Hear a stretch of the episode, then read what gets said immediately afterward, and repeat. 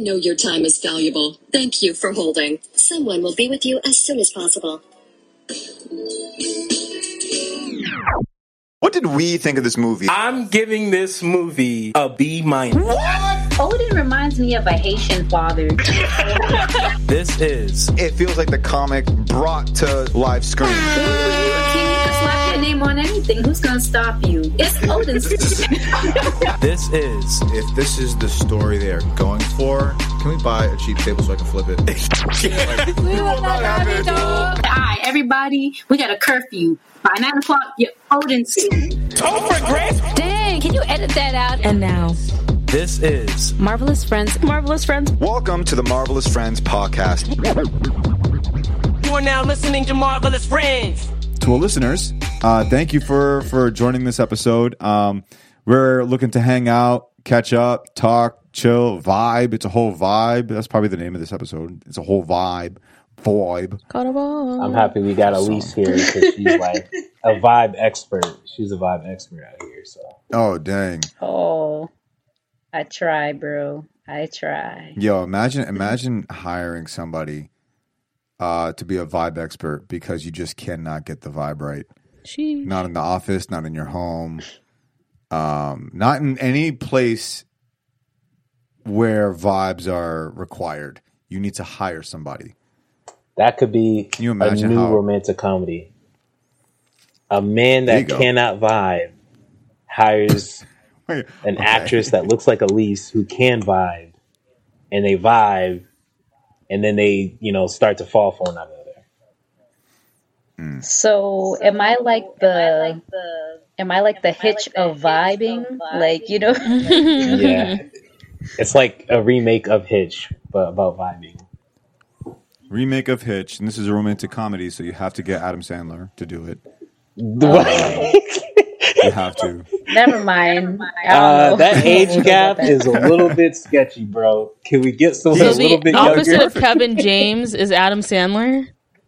No, I just think when I think romantic comedy, for some reason my mind goes straight to Adam Sandler. Why don't we get? You know what It we could does. get? Wow. A, we, a a white boy that can't really vibe well, like off the top of my head. Dang, you, you just called me out. Um, the guy who played. Wait, who saw the two, 2015 Fantastic Four?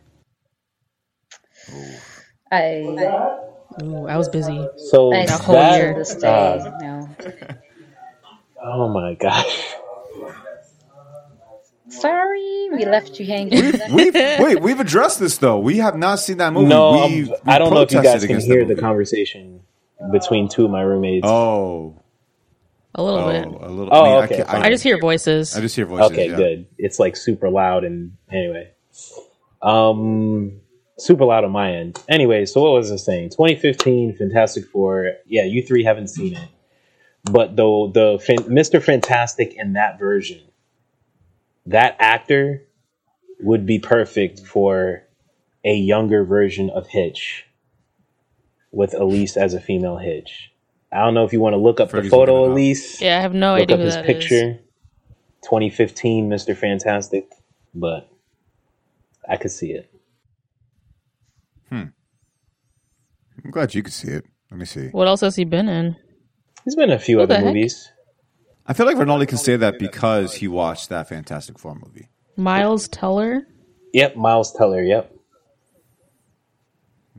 he's been in Oh, other movies the other that fantastic four is the one i Oh, can remember him? him the, the most Him, I oh, That's Who's in Top Mr. Gun? Fantastic. What he? that is Mr. weird. Fantastic. Yeah, that's He yeah look that's who they casted he's got a weird face. I haven't seen any of his movies. let me He shows see up in random movies. they made a second Top Gun. yeah it hasn't come out yet they keep delaying it Uh, huh. But but anyways, so we uh here here's uh here's a way we can uh segue into your segment, uh Rinaldi. So have you ever been tricked? this is for the listeners. uh have you ever been tricked, bamboozled, manipulated, whatever, uh told one thing and the result of whatever it is was not delivered or it's the complete opposite of what you were told? Uh surely not. Nobody here has been uh, manipulated, tricked, or anything. No, of course we have at one point or another. And And it's funny because when we watch some of these Marvel movies and we watch these Disney Plus shows and just anything regarding MCU, you know, we love the MCU, we love these characters, we love these stories, but then some things happen that make you go, huh? I don't understand that. And then when you start digging behind the scenes on why certain things happen, things start to make sense on why they do.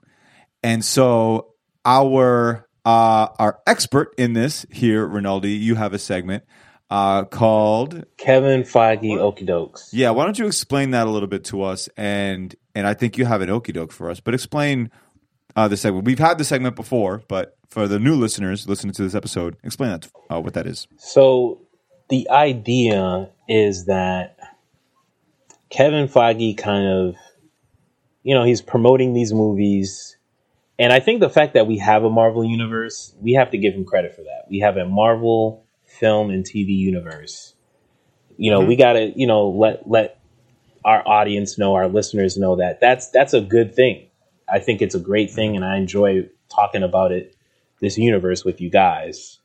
But along the way of putting this universe together, there have been projects, films, and shows where Kevin Feige has kind of set expectations for what we can look forward to in these shows and in these movies through his public statements.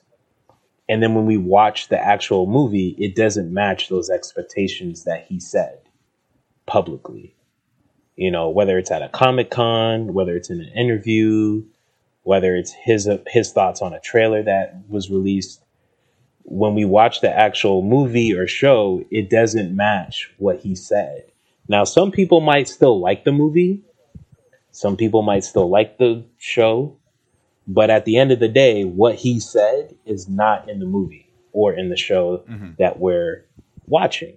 And that is what we call a Kevin Feige okido. Past ones that we did, real quick, I'll summarize them real quick. Thor Ragnarok, there was no real Ragnarok. There was no real apocalyptic disaster that des- destroyed Asgard. I mean, yeah, technically Asgard was destroyed, but it wasn't this kind of painful, scary experience like the snap. Like you guys remember the snap. That was like painful and scary. Everyone disappearing. Ragnarok wasn't like that. But Kevin Feige said it would be this painful, scary thing. Um, we got Age of Ultron. There was a bunch of edits to the original version of Age of Ultron to fit in Captain Marvel, but they couldn't cast someone in time. So there's some weird edits in Age of Ultron because of that, because they were trying to shoehorn Captain Marvel in there. Um, then we have Captain Marvel uh, Shield Okidoke, where Shield in the Captain Marvel movie, they look like a bunch of punks. Whereas in Winter Soldier, Shield was like serious. I don't know if you remember Winter Soldier. Nick Fury wasn't messing around. But in Captain Marvel, he was kind of just kind of goofy. And Kevin Feige said we were going to learn a lot about Shield and about Nick Fury, and all we learned was that Nick Fury is kind of goofy. Um, and then in Hawkeye, Ronan and Kingpin. I mean, enough Oh, said. Whenever Kevin Feige starts with, we're going to learn about fill in the blank, we're not going to learn a single thing. Yeah. I mean, did we learn If I've learned anything anything. about Ronan in Hawkeye? Nope. No, we didn't. Not really. I mean, everything you need to know about Ronan, you can find it in Avengers Endgame. There so, it is. so here's There the new is, that okey scene. doke. So the new okey doke I have, Oh, we're going got back in new. time. We're going way back to phase one. We're going all the way back to phase one with the early movies. And I think, and I want to hear you guys' thoughts on this. I think what happened here has led to where we are now with Marvel Disney Plus. I'm I'm 100% confident of that. Okay. But we'll see. So we're going back to Iron Man 2. I know this is a movie that a lot of people forgot about or they just think, "Oh, it was okay, it wasn't that bad." But here's here's some here's a major problem with Iron Man 2. So who who directed Iron Man 2? Oh, John Happy. John Favreau. John Mr. John Favreau. Love that guy, um, as you all know. So what happened, and I think I've mentioned this before in passing, but I'll, you know, summarize it real quick. So what happened is John Favreau um, and Kevin Feige actually have a, you know, those movies where a guy is dating a new girl, and the ex girl shows up, and they kind of passively aggressively greet one another, the two girls, like the current girlfriend and the ex girlfriend, Sure. but they don't openly fight each other. Sure. That's Kevin Feige's relationship with John Favreau because of Iron Man 2. Because Kevin Feige made John Favreau cut out a bunch of scenes about Iron Man's personal struggles now that he's this uh, famous superhero and some issues he has with Pepper, um, him dying. A bunch of scenes about that were cut out. So a lot of scenes were cut out, and then he was forced to film scenes that were very comedic and funny. So all the personal challenges that Iron Man was dealing with Iron Man 2 were turned into something of a joke. I don't know if this sounds familiar to you guys, but it does to me. And then the villain, played by Mickey Rourke, he was supposed to be a sympathetic, like, villain, you know, hmm. but he was turned into a one dimensional thing for Iron Man to fight. And that seems a bit familiar to me as well when it comes to Marvel. Mm-hmm. So Kevin, so John Favreau doesn't really like Kevin Feige. He only is around with Spider Man because he has a great relationship with Tom Holland. He loves working with Tom Holland. That's the only reason he's around. And Mickey Rourke thinks Marvel is a joke. And if you ask him about Marvel, he'll probably cuss up a storm and yell in mm-hmm. anger. Mm-hmm. and he's actually, I think he said in the en- interview, I hope Marvel fails at what they try to do. The the bird scene that we all thought was funny, that was a reshoot. That was not in the original story. They did Yep. that to make him more comedic as well, hmm. even though he was the main villain. So I don't know if you guys feel like this this event has set up a pattern that has persisted to where we are now, or if maybe I'm just blowing this out of proportion and this was just isolated to this movie. Well, my initial thoughts, I'm not sure if it's hard for me to say if this is where it started, but obviously I do believe in general there is a trend with that in general. Um, and I think each of us have mentioned it at some point about like that this happens because they have a brand and they want to protect that. Um, yeah, so I mean, but yeah, Iron Man 2 was fairly early on, so who knows, maybe this was kind of somewhat the start of it and then it just they just kept going with that. Um yeah. I mean, I mean I I don't I mean y'all y'all yeah, I was gonna y'all already add- know. I Oh, was going to add real quick that Kevin Feige used this movie as a pitch to convince Disney to buy Marvel That's crazy. Oh. That's it then. because so So he originally. Here's the thing. This is the weird thing about this. There's so many layers to this. This is like Moon Knight. Bas It's like Kevin Feige is Steven and John Favreau's Mark. It's like so many layers to this relationship. So Kevin Feige loves and respects John Favreau. And when John Favreau brought Kevin Feige the original story for Iron Man 2, where we saw like the struggles and the darkness, and it's like Iron Man is miserable about being famous and the villain was actually like a villain, like kind of like Killmonger. He was a very serious villain with like a sympathetic motivation. right. Kevin Feige was very supportive of the idea, but when the people, the big people, the investors were yelling at John Favreau, Kevin Feige didn't protect John Favreau. He basically decided to go to Disney because he felt like, what's the point of trying to use his influence to change their minds?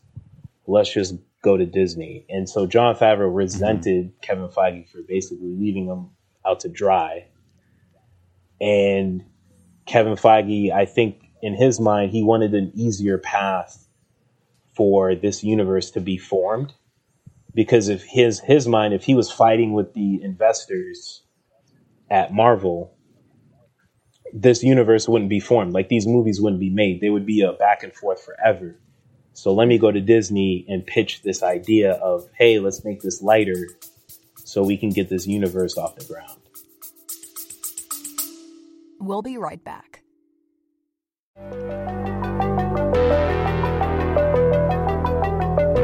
In a world where age is nothing but a number in life and in fandoms, join Kimberly and Sheila as they review movies and TV shows for their podcast, Forever Fangirls. Tune in bi weekly as we delve into the good, the bad, the cute, and explore different themes of each show we cover. Or you can listen to my wife do different voices. Anyway, darlings, Forever Fangirls is available on all major podcasting platforms or on our website, foreverfangirls.com.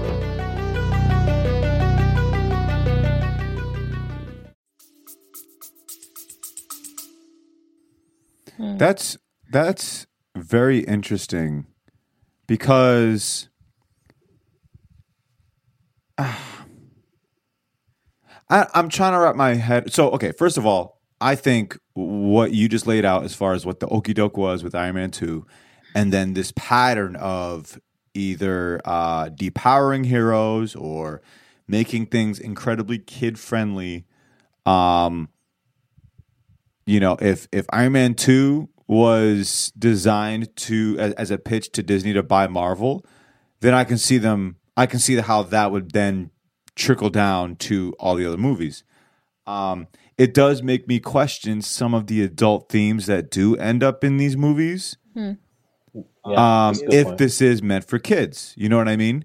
Um, Eternals has some very adult things in it, very adult things. Yeah, it's Uh, true. It makes you wonder. It makes you wonder if it actually is kid friendly or if there's something else going on. Um, you know, uh, oh my gosh, what was I? I was just thinking about this movie the other day, and um, I can't remember what it was, but there's there's a couple of movies that just deals with adult themes. The beginning like of Black very adult Widow themes. was pretty serious. The, like the beginning. It was Oh, very it was very dark. Heart So, attack. so it's like so it's like what exactly because the kid friendly stuff is very clearly kid friendly, but then when it gets like dark and like you know like what's what's going on here, then I got to ask, okay, so what exactly do you call kid friendly? Because it just se- it just sounds like an agenda being pushed, especially when you have Eternals that pushes really adult things. Yeah, yeah. I, I don't know what you you gonna say- think. hold on, Fergie. wait. Yeah. Yeah. Yeah, I think I agree with Rob, but are all of like the Iron Man movies and stuff are they PG thirteen or are they PG? PG PG thirteen. thirteen. So the thing with Iron Man three, and I said this during my Iron Man three review, and I'm not saying, oh, change your mind about the movie. If you feel you're uh, angry about the movie, so be it. But um, John Favreau refused to direct Iron Man three, but then lied because of publicly by saying, "Oh, I'm busy with other projects." So if you look at interviews with John Favreau on for the lead up to Iron Man three, because he was loosely involved with Iron Man 3 because he's really good friends with Robert Downey Jr. So, and he's in the movie. He's Happy Hogan. He's the the, the security guard dude. Sure. So, if you read the interviews from the lead up to the release of the movie, he's going to say, "Oh, I was busy with other projects. I didn't have time to direct Iron Man 3. I only had time to be in the movie as Happy Hogan." Sure. Mm-hmm. But when you dig into the actual like journalism reports, he refused to do Iron Man 3 and blamed Kevin Feige and what he did in Iron Man 2 about for it. And so they were forced Sure. to go to Shane Black, who really loves Die Hard. You're right. And Kiss Kiss Bang Bang. Yeah, I don't know. I think from a business standpoint, I I don't at all blame Kevin Feige at all for making that move to have because you're you're trying to build a universe that is intertwined, um, that is not just cinematic but episodic. Uh, you treat it episodically. Um, I cannot think of a brand or a company or just a studio that does that. Even when you look at Disney cartoons, uh, there are Easter eggs throughout the cartoons that tie into other movies that are under Disney. And so Disney has a habit of doing that. Uh, and Pixar too. Um, yeah, the closest thing I can think of is Star Wars, yeah. but I think Marvel does it better. this whole time. Yeah, well, even- and Right, but here's the thing: like with Star Wars, it's still Star Wars, right? yeah, It's still uh, you know you you go from one story and then you build and build and build, and I think Marvel has has laid out the groundwork on how to build not just a universe but also tell side stories, the in between stories, and uh, you know Marvel's really done a great job with that. So now other studios and other platforms can do that. Yeah. Plus, it also helps that Star, that Star Wars is also with Disney. yeah, and now Um, Star Wars is starting to imitate this model that Marvel has because Disney owns it now. right. They pioneered it, so I'm sure there's a lot of things that they're like, oh, we we're gonna do it this specific way, and then for whatever reasons, marketing or money or getting the right actors just didn't work out, and so then we get all these Kevin Feige okey dokes. But I wonder if it like like moving forward, like phase four or five, if we're gonna get as many or maybe we'll get more, if anything. Yeah, the tricky thing is because this took a lot of research because this was like more layered than I really thought. Um, but the tricky thing is like he, there is a like one. I think he's really good at putting together projects when he has the right people and there's great chemistry. Like he got the Russo brothers. Like Kevin Feige was the one that picked up the phone. He got the Russo brothers. They like working with Kevin Feige. Russo brothers actually have um, issues with Disney and there's been a back and forth with Disney, especially about Captain Marvel, which is a whole nother thing. Yep. And Kevin Feige was stepped in and smoothed all that out, so the Russo brothers didn't leave the project. So I have to give him credit for that, and and and also the marketing piece. Like he's good at marketing stuff. But then when I think about the movie as an individual movie, that's where the okey doke comes in. Just as an individual movie, Yep. like, yo, we could have had an Iron Man that really had a struggle, and that would have made him snapping his fingers and saying "I am Iron Man" that much more sweeter. You know, but I mean, thankfully, mm. Robert Downey Jr. is such a great actor that we still had sweetness, but I don't think Iron Man two helped. But that's my final word on it. Again, from a business standpoint, sell to Disney. And, you know, you got a company that is used to universe building or uh, Easter eggs and intertwining different stories. And, you know, uh, why not give it to Disney? Um, but I also, you know, Kevin Feige has a very, uh, a very specific vision. This is why he's able to cast, um, who he casts, you know, uh, for these for these roles. You got uh, Robert Downey Jr. It's the perfect casting. There's no better casting for Iron Man than Robert Downey Jr.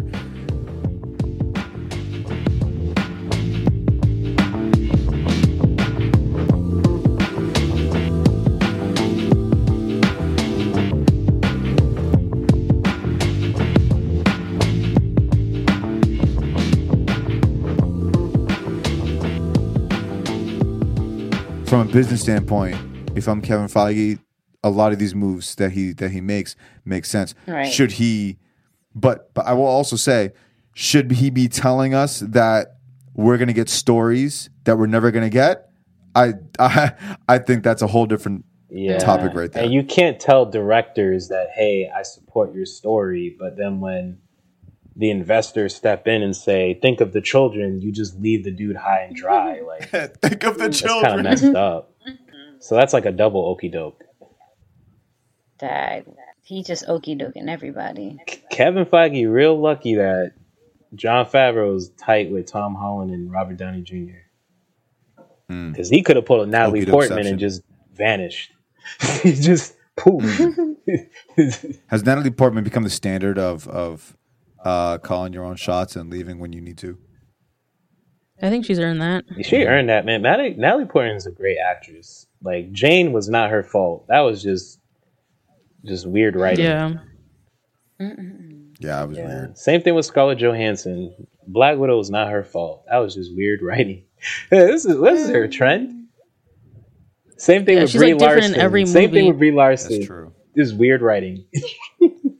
Uh no, no. I I blame that on Brie Larson, wow, man. he's not going to defend. That was No. a test. no, That was a test. no. I need a second Captain Marvel Rob movie passed. I need- before I, I say need- anything. I need okay. All this all this baton passing.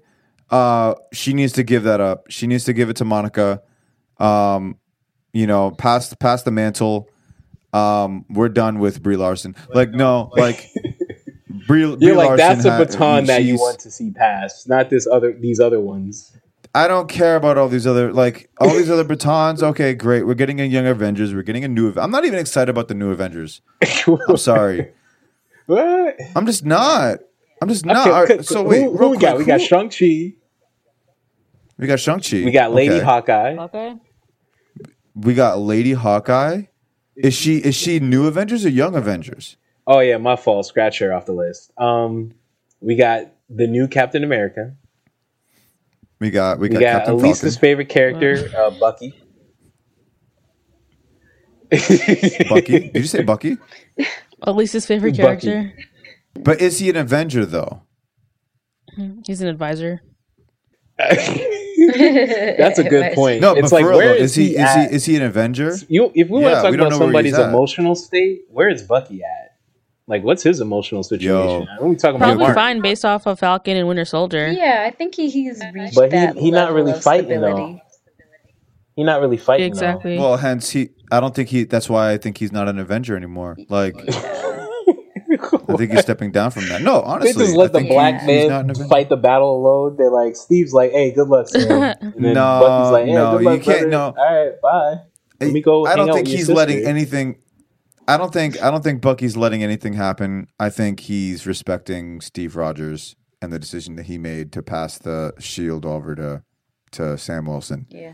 Um, Yeah. Do I agree with it? No, but I mean, but he probably wants a normal life too because it's just like he he he uh, fell off the cliff or whatever it was. Then they picked him up Mhm. and then they just brainwashed him and turned him into a, a killing Mhm. machine. So he really didn't like He's been yeah trapped. his yeah his youth got taken from him. So maybe he wants to mm-hmm. settle down and have a black wife, Rinaldi. You know that's all right. That's another It's legal Marvel now. trend. These white boys with black women. I mean, hey, as long as these black women are happy, I'm good with it. That's that's. I, I care who about my black sisters. what's what? Wait, yeah, what's it the trend? swirly couple. Nah, I Yep, care. I care about my black sisters, man. You know I me. Shoot. But what's mama but what's another right. example? Of what? Oh, Swirly um, um. MJ and Peter, Oh, true. Oh, true, The true, true, classic. and then um, Yeah, that's a thing too. Yeah, Peter Parker chose black every time. Cause first it Every was time. yeah, cause the the first girl he had Liz a crush Allan. on, Liz. Yep. Yeah. Always bet on black. Oh, and um, then her dad as well. Oh yeah, Oh, Yeah. Michael yeah. Keaton. Yeah, Michael Keaton. the Keats. The Keats. That's right. yeah. Mm. Okay. All right. I, I see the pattern. Who I'm trying to think got? of other ones. I does Peter count? I feel like I should count Peter. Peter. Oh, Peter Quill yeah, Oh, Peter Quill. come with Come Gamora. Because Zoe Saldana is That's a that's a whole. Can we talk about that? Because that's not She's the only Hispanic, time when though. Hollywood Afro Latina. true Afro Latina. But she's green Do we do we want to do we want to extend do we want to extend the conversation from like just uh uh white boys and black girls to like um what is it um Have we established though that Colored. Martians is a euphemism for black, though, yes right? yes yes. yes that is and if you watch a- a Young Martian. Justice, Martian- they confirm Martian was Manhunter gonna is Young black. Season four. Yeah, Young you was gonna Justice, go Young Justice season four. They literally confirm. I do believe Martian Manhunter and Young Justice is a Haitian uncle. He li- he is a Haitian uncle. Yep Oh, how? Like, but he's like the cool Haitian uncle. He's not the like bugging out Haitian uncle. He's like the cool. I one. mean, I knew he was black, but how did he become Haitian? did you watch those episodes? That looked like a Haitian house, oh. man. I did. It felt like Oh a Haitian That's house, man. Especially the way I they gotta- talk to one another. And Uh, Connor felt like a white boy. He's like T Blunt. Like Con- Connor is just T Blunt. He's super boy. Oh man. uh, wait uh, so I can't think of any other so we got Peter Quill and Gamora right where are we gonna call it Um, no, um, Matt Murdock and Claire for for a little while until Matt started being him bugging out. Uh, Okay. but then but are we uh, Are we? Are we? Because to be f- fair, Matt just like went after anyone that breathed. That's like true. Karen was there, and he's like, If "Oh, an I like end table Karen now." breathed, and- you'd be well, like, Karen, I they were love you. hanging out. They had a, a friendship. They were hanging out playing mm. pool with Foggy and They were whole friends with benefits, man. He was they trying- weren't. They weren't anything. He was trying to develop Yeah. something, but it- she was quickly dropped when Elektra came back. Yep. Real quick. Very quick.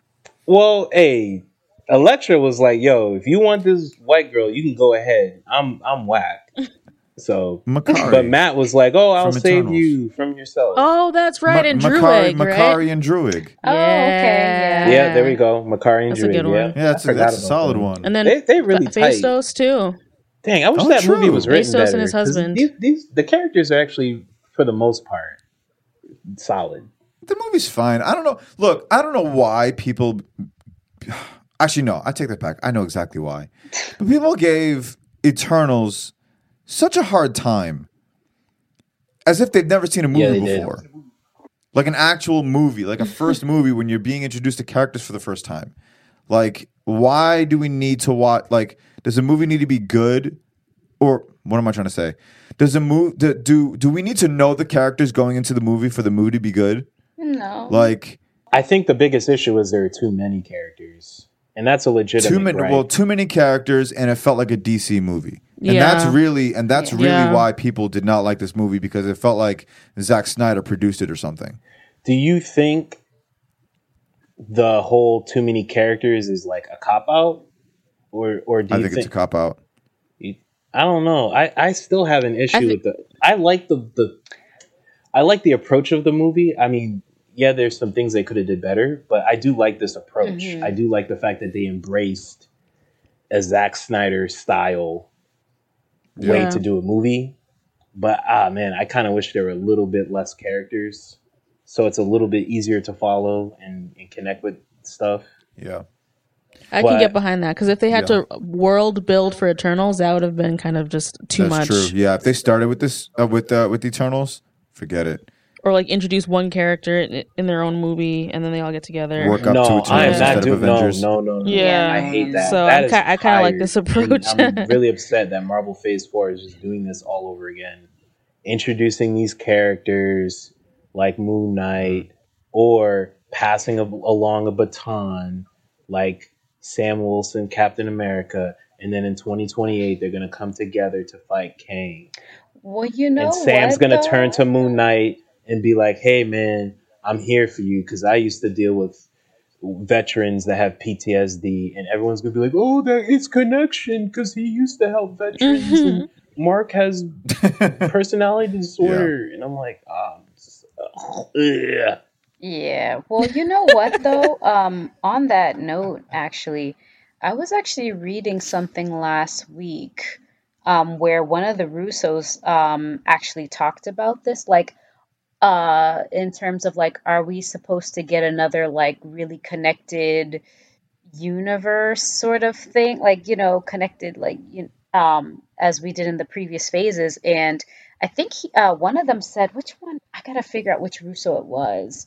Um, but he was saying that honestly, Marvel doesn't have a plan. They're just they're they they have characters that they're doing stuff, and they're kind of basically kind of seeing what sticks, but they don't really have a like a this is going on, and then that will connect to that. As of now, Right. supposedly, I don't know if he's just protecting. yeah you said something You know, he's just watching out I for hope Kevin's shooters. But um, I read something like that last week. I'm gonna see if I can Mm. pull it up for y'all. It's you know, yeah, pull that up. I'm interested in that. I, it's so easy to see like Marvel does not have like they know where they right now. It seems like it's clear where they want to go, but how we're getting there is Right. is so all over the place and there's no identity. When you have phase 1 and phase 2, I'll even say phase three. Like all the phases Yeah. before this one, there, there was a clear identity and a clear direction. Now, were all the movies good? Not all of them, but there was a clear di- direction and a clear identity in each step of the way. I think the um the thing that kind of messed them up a little bit is honestly the Disney Plus shows because I think Yeah. if they didn't have to compete in that space, they could have like ta taken their time and built more or um, focus heavily on the Disney Plus shows and then maybe take a break from the movies. Do do we think that um that Disney is trying to dominate the streaming space? Yeah, definitely. But I mean, historically, Marvel hasn't been great with with like being consistent with TV shows. Mhm. Like going back to the Yeah. '90s, man. Like, cause okay, we got X Men, we got Spider Man. That's all you got. And then when you get into the Right. 2000s, what what what Marvel cartoons were people watching in the 2000s?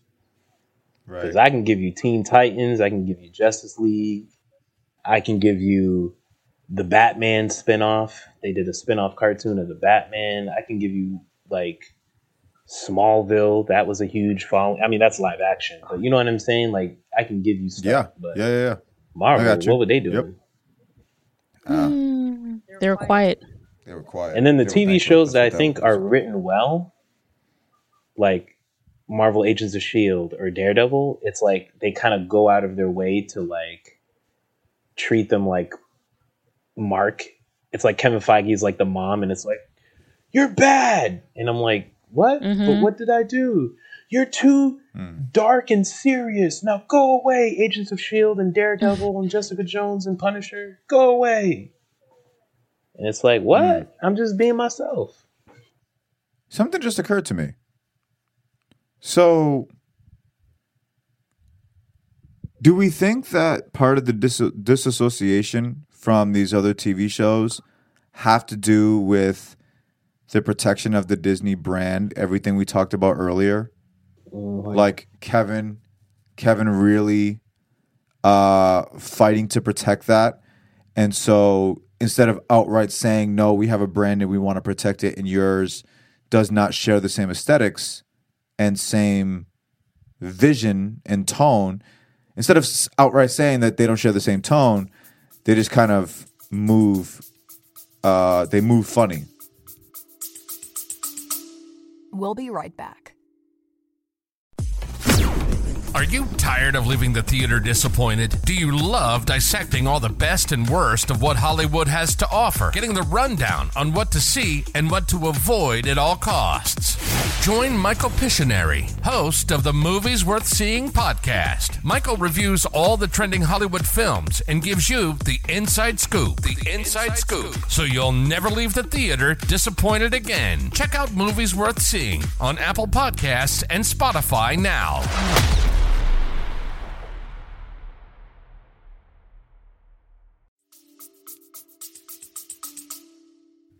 We need to research this because I'm like almost tired of speculating because I'm like we're I feel it feels like we're never gonna get a straight I up answer. answer. Yeah, Kevin 'Cause I'm like, Feige okie dokes. just lo- that will, Yeah, that's where you'll get your answers. It's coming soon. or just like to a podcast. license some of these characters so that we can get the darker storyline because I think there's a way that you can please everyone. But Mm-hmm. if you just say nope, kid friendly only, then it's just like you're setting yourself up for disappointment. I disappointment. mean, the only thing we Or who knows, had maybe they're just is making the so much Russo money. brothers and Ryan Coogler.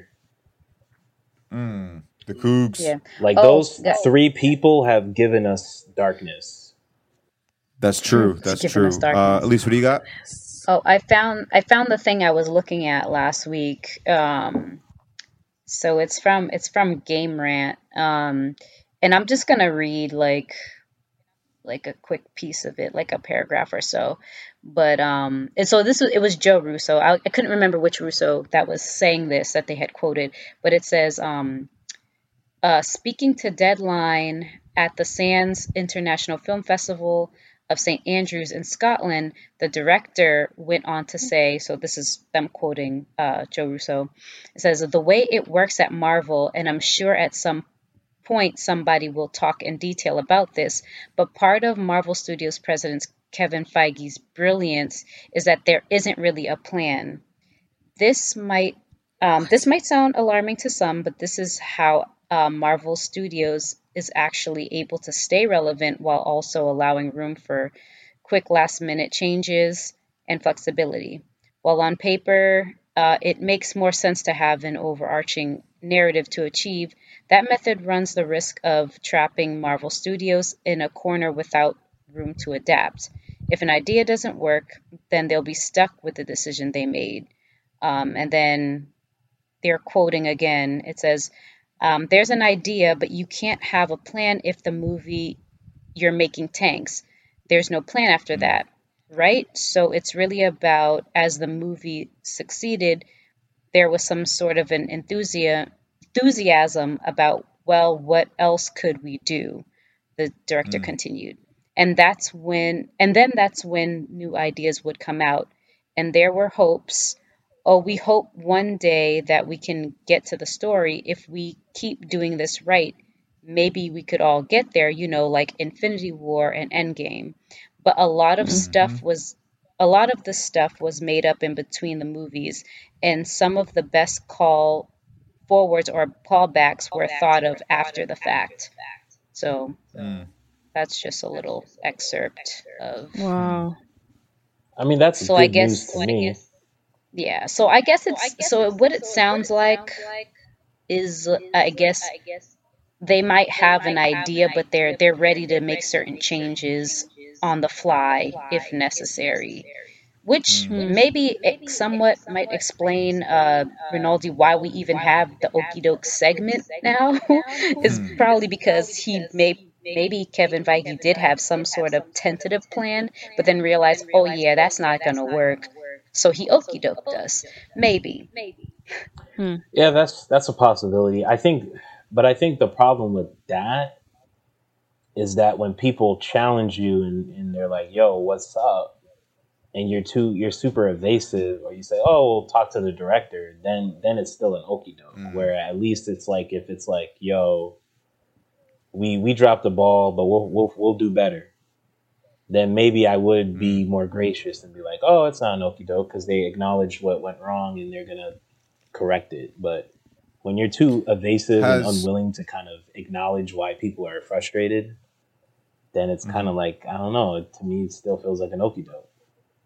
Yeah. Right. I don't know. I could be wrong. Does does has Marvel ever Kevin Feige or whoever came out to apologize or came out not even so much to apologize but to uh I guess admit a a where like a, a mistake or something that they could have done better when it came to movie production or the movie outcome. Hmm. Have they, has that ever happened? Kind of with Iron Man three, kind of because they did say Okay. that they want to redo. They want to find a way to bring in a Mandarin that would fit audience expectations, but they don't know when they can do it. but they didn't necessarily address why specifically Fergie why she was like yo this I don't like this movie just like forget the Mandarin I don't like the movie they really just Yeah. addressed the Mandarin piece so I find it interesting That's a that good point. I find it interesting that, that like so many people, and I'm not this, I'm not bringing this up to like jab at you, Rinaldi, Yeah. at all. But I just find it interesting that so many people don't like Iron Man three, but within that group, people don't like it for different reasons. You know, I was just thinking too because I know Rinaldi loves Iron Man 3 and I wish I could really um um I don't know, just find some amazement in Tony's struggle, but I think the fact that the movie is just not written well or like some of the tropes are overused, it sucks because I want to experience what Rinaldi experiences and watching Tony like overcome the struggle, but for me just the the missteps are so loud that I'm just like, yeah, I, I can't even can't even go there. I think for me it's it's not a writing issue it's a direction issue hmm it's a Shane Black issue. I don't like Shane Black's direction at all of this movie. I don't have an issue with the story at all. I think a lot of the things that disrupt the story of To- Tony's personal struggle are Shane Black ideas. Like Christmas, mm-hmm. that was all Shane Black because he's a big Die Hard hmm. fan. He loves Die Hard. Now, so The little now kid, I, I want to throw a wrench in there. Wait, that hang was on. Shane Black. I just want to throw a wrench. I want to throw a wrench on the Christmas thing, and I want to hear your. I want to. I want you to continue. Yeah. But the Christmas thing, I'm also hearing, and this is when Hawkeye came out, that Kevin Feige also loves Christmas. Dang. Yeah, no. So that's another. But but again, I mean, who's who gives the final okay for the who the director of the movie is going to be? Kevin Feige. So it's true, True. Mm. When things go bad, Kevin just blames other people. That's, That's what true. it sounds That's, like. yeah, And also, yeah, yeah. too- so sorry, I can't. Oh no, no, no! I was gonna wrap up real quick because we have Okay, a yeah, whole ahead, two-hour episode on Iron Man three. But the little kid, true. Shane Black, Killian, kind of being this kind of goofy, suave, like, like, oh, I want to be like Tony Smart Stark. I want to be smooth like him, but he fumbles with it. that Mhm. was Shane Black. Um, Mhm. and then the side chick that helped the fake Mandarin, Mm-hmm. that was Shane Black. So, but I mean, there may be other things that you guys didn't like that I did not list. And then, okay, well, then that's just the story of the movie. Hmm. Trevor Mandarin. Oh, that was the, Shane the Black. boy. Like I didn't even mind the Mandarin stuff. It was all the stuff that Rinaldi mentioned that I'm like, I can't see past this. Yeah. Yeah. I am the Mandarin. Yeah, that, that was Shane Black. And, and uh, and p- to be fair to Shane Black, I know I'm using the phrase to be fair. He was worried about accusations of racism because the Mandarin, certain versions mm-hmm. of him, have been mm-hmm. criticized as like racist or stereotype stereotypes Gotcha. about Asian people or Middle Eastern people or Asian people or whatever hmm but I s you, you could still work your way around that. I mean, Absolutely. Yep. you I, that feels like an excuse. So I don't know. I guess Kevin Feige kind of apologized by talking about the Mandarin piece, but he didn't really talk about the other reasons why people hated the movie. Because, like you said, Rob, there are other reasons why people hated this movie outside of Mandarin, and he never Yeah, addressed Yeah, it's not that. just the Mandarin. Yeah, like there's there's so many parts that like there's even parts where I'm like, okay, we could talk about my dislike of Iron Man three, but I'm probably not going to even think or mention uh, or even care about something that somebody else felt very deeply about. Like there's just so many things that I I felt like, depending on the viewer, that they walked away going, I didn't like that, and it's different for everybody. I feel like, Yeah. Um, but on the subject of Kevin Feige, Okie dokes, yeah. Well, I was gonna say, I think the cool thing about the phase that we're in currently is that we get to see a lot of new directors, um, especially with like the Disney Plus shows. A lot of these um, directors, they've only done like one or two, three projects, and so I think that diversity is also cool. So I wonder if like, I mean, they don't have a plan for season four. It sounds like, but if they kind of somehow get just new, a fresh new take on things. Um, and actually today, um, I had a terrible day, but I went to see a movie today. Um, I saw Everything Everywhere All at Once. Have you guys heard about that? Oh, I've heard about that. what Um, did you got? What did you think? It was honestly awesome. Like, um, when I saw the trailer in theaters, I was a little bit worried because I'm like, oh no, are we headed now in this direction? Like, vampire movies are done, zombie movies are done. Is it like multiverse stuff? Is that kind of the new, the new wave? Oh. Um, but when I saw this movie, I have never seen anything like it before. It was so odd and quirky, but like it was able to address like a lot of the things that we talked about in like our Moon Knight review, where it's like you're dealing with depression or family issues or trauma.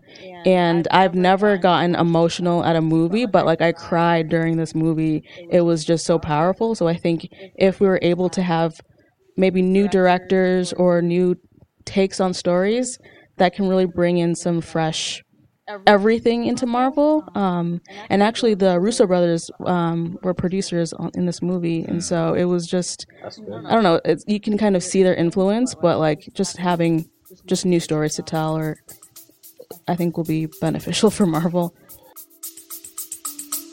We'll be right back. Trauma is a catalyst.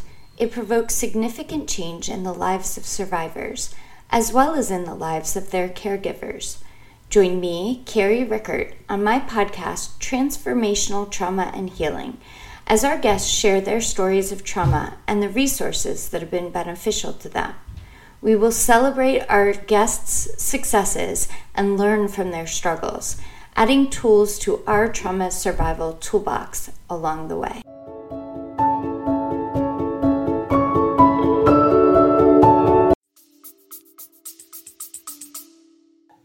Wow. Yeah, I think bring you bringing that up, it makes me feel like maybe I need to adjust my expectations. I know you've talked about that a lot with our Moon Knight Mhm. reviews, but maybe it's just okay with the right director and the right approach, I can get a great Marvel movie, but I can't expect that every time I see a Marvel movie.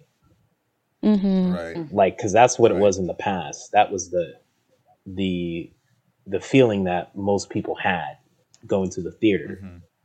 It was like, Yeah. yo, this is gonna be dope because it's a Marvel movie. But now it's like, okay, well, who's directing the movie? Oh, the Russos Right. are directing the movie. Ah, cool. This is gonna be dope. Oh, this person's directing the movie, and it seems like Kevin Feige got him as a shield to protect himself from criticism. Eh, maybe the kids will like this movie. Yeah, maybe the kids. yeah, they're definitely experimenting with these new directors on Disney Plus. Yeah. Um, but I like what they're doing with Moon Knight. Like, given everything we talked about with in our past episodes, um, you know, issues or whatever, all that. Um, but overall, the show is like for for a director and writer or just a team that that's not you know in the habit of producing something to this magnitude i think they're doing an amazing job. And you know this kind of storytelling is not easy to put together. It's not easy to write. And so you know for someone who is you know just starting out or whatever i think it's you know Yeah. yeah. So i think to your point um new directors fresh stories um and letting letting these directors have a voice. Exactly. you know because that's really what it is. It's not it's not the marvel machine anymore. Like let let Yeah. these these young directors young writers young producers have a voice in their art. And I think even too for Marvel fans, like don't just only consume Marvel content, like get branch out a little bit. Yeah, So that you can have one a better appreciation for movie and films, but well, yeah, have a better appreciation for movie and films and then you can demand excellence mm-hmm. from your Marvel directors, but like that way you don't end up disappointed when like they fumble a story or a character or whatever that you love because that will happen as we've seen before.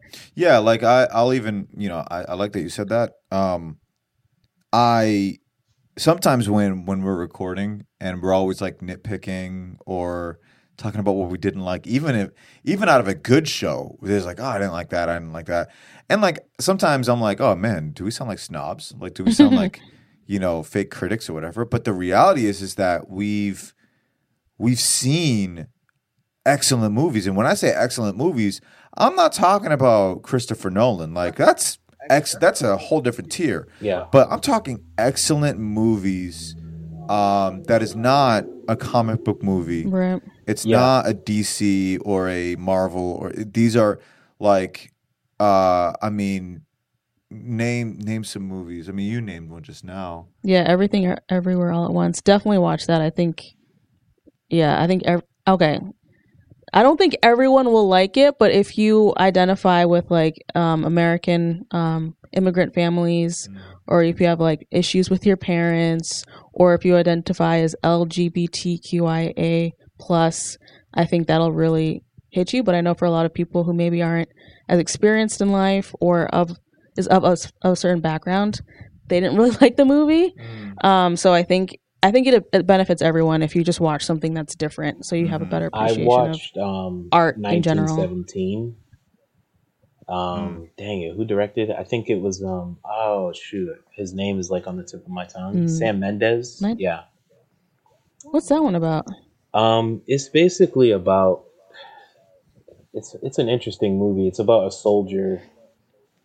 Um, having to deliver a message to an officer, but through a an area in France that's like basically it's called no man's land. Like you don't go through this area. Like it's full Oh of yeah.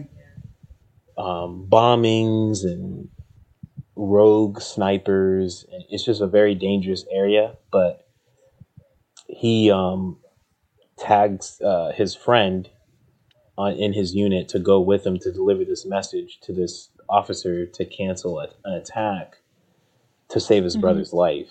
And so it's kind of this kind of journey through the the battlefield and you see it from their point of view. Like the shots of this movie are excellent. Like Oh snap! Richard Madden and Benedict Benedict Cumberbatch. yeah, they they have really small Colin roles. Firth. So that is kind of an okey doke, but I mean, but I think the movie is just visually well done, and you really feel like you're in World War One in mm-hmm. 1917. Um, wow. I'll watch and it. you kind of just are immersed in the story of these two men. I don't. Th- they don't really focus on the major plot points of the war. It's just how these two men experience this conflict. So hmm. that's what I really liked I about it. It was that. kind of a very simple but really art artfully done approach to a film, mm-hmm. And it was just mm-hmm. nice to just kind of jump into that type of story, as opposed to okay, does this connect to this and this connect to that, and does it connect to Kang the Conqueror? Like it's just cool to just kind of jump into a, a mm-hmm. visually artistic story and connect with two characters. Mm-hmm. Is that a silhouette of John Krasinski? Oh my Like, gosh. It sounds like we need a Marvelous Friends movie corner, like just movies outside of mm. Yeah, we the should. MCU to recommend. Take a little vacation, you know. 'Cause I can't real- believe I've never heard of that movie. Oh yeah, it came out. I think right before COVID Yeah. hit. 2019. Yeah. Um. I, yeah. I, only, I saw it like on video um a few weeks ago. But here's another question I wanted to bring up real quick. I definitely will do recommend watching that movie. Um. But so I was reading the prequel to the Hunger Games books. Oh. So during COVID, the author, um, what's her name? Is it Suzanne Collins? yeah, Susan. Yeah. She she released um, a prequel during like right when right around when COVID started. She released a prequel, and I didn't find out about it until this month. Yeah, why did no one tell me about this? I'm upset. She kind of pulled like a who does this like a Kanye or like a Beyonce. She kind of just dropped it. She didn't really drops it. Yep. promote it that much. Um, And I guess it makes sense because everyone was just stuck at home with nothing to do. So, you know, um, but it's about the the the president from the original trilogy, like who was like Mhm. the main villain. It's about him when he was um, during his senior year of high school. Mm-hmm. What? Yeah, and it, it's about him learning about how the Hunger Games work because when he was a young man, the Hunger Games had just started. And so hmm. he's being trained to learn how to make the Hunger Games better, air quotes. Mm-hmm. Oh wow. Let me download this book right now. But, what's um, it? What's it called, Rinaldi? It's called The Ballad of Songbirds and Snakes. Hmm. Yeah, I'm definitely gonna read this. It was Listen to it. interesting. I think it was it, it I like when books or stories tell things from the other person's perspective. Um it just makes it the story a bit more interesting. Um I know Infinity War kind of did that with Thanos. We kind of saw some things from his point of view. So I think this book does the same thing with this villain from the Hunger Games, but like they go deeper into his his mm-hmm. his mental state and why he believes what he believes as a young man, mm-hmm. and it kind of gives you a a, un, a broader understanding of why the the government believed in the Hunger Games and why they didn't care that kids were dying. So I thought it was mm-hmm. interesting. I do will warn you, the main character is not likable at all. He is extremely spoiled every mm. preconceived notion you have of Elektra applies to this young man Mm. times ah. two because he's very obsessed with status and money, mm-hmm. and he believes the Hunger Games are related to that. Wow. But then, as the story goes on, he kind of starts realizing things. But I'll just leave it mm. there. I don't want to give it away. Mm. I just downloaded it. Yeah. So I think we're gonna. I think we're gonna call it. Um, guys, this was fun. Just hanging out, uh, vibing. Um, and uh, starting with an okie doke and just seeing where it goes. And uh, it's so funny. We started with MCU and we we weaved in and out, um, but we ended up talking about other content and other movies, and uh, it makes me want to go see. Uh, what's the name of that movie again? Everything, everywhere at once. Everything, everywhere at once. That's and it. I will say it's a movie about a family, but not necessarily a family movie. So maybe don't bring your grandmother to see it unless she's really cool. But it's a great movie. I saw it by myself. So that is a, that is a So great. the uh, opposite uh, that's a great distinction. Plus. exactly. Yes. yes. So it's, a- refreshing. it's a movie. I like a. It's a movie about a family. It's not a family movie. I like it.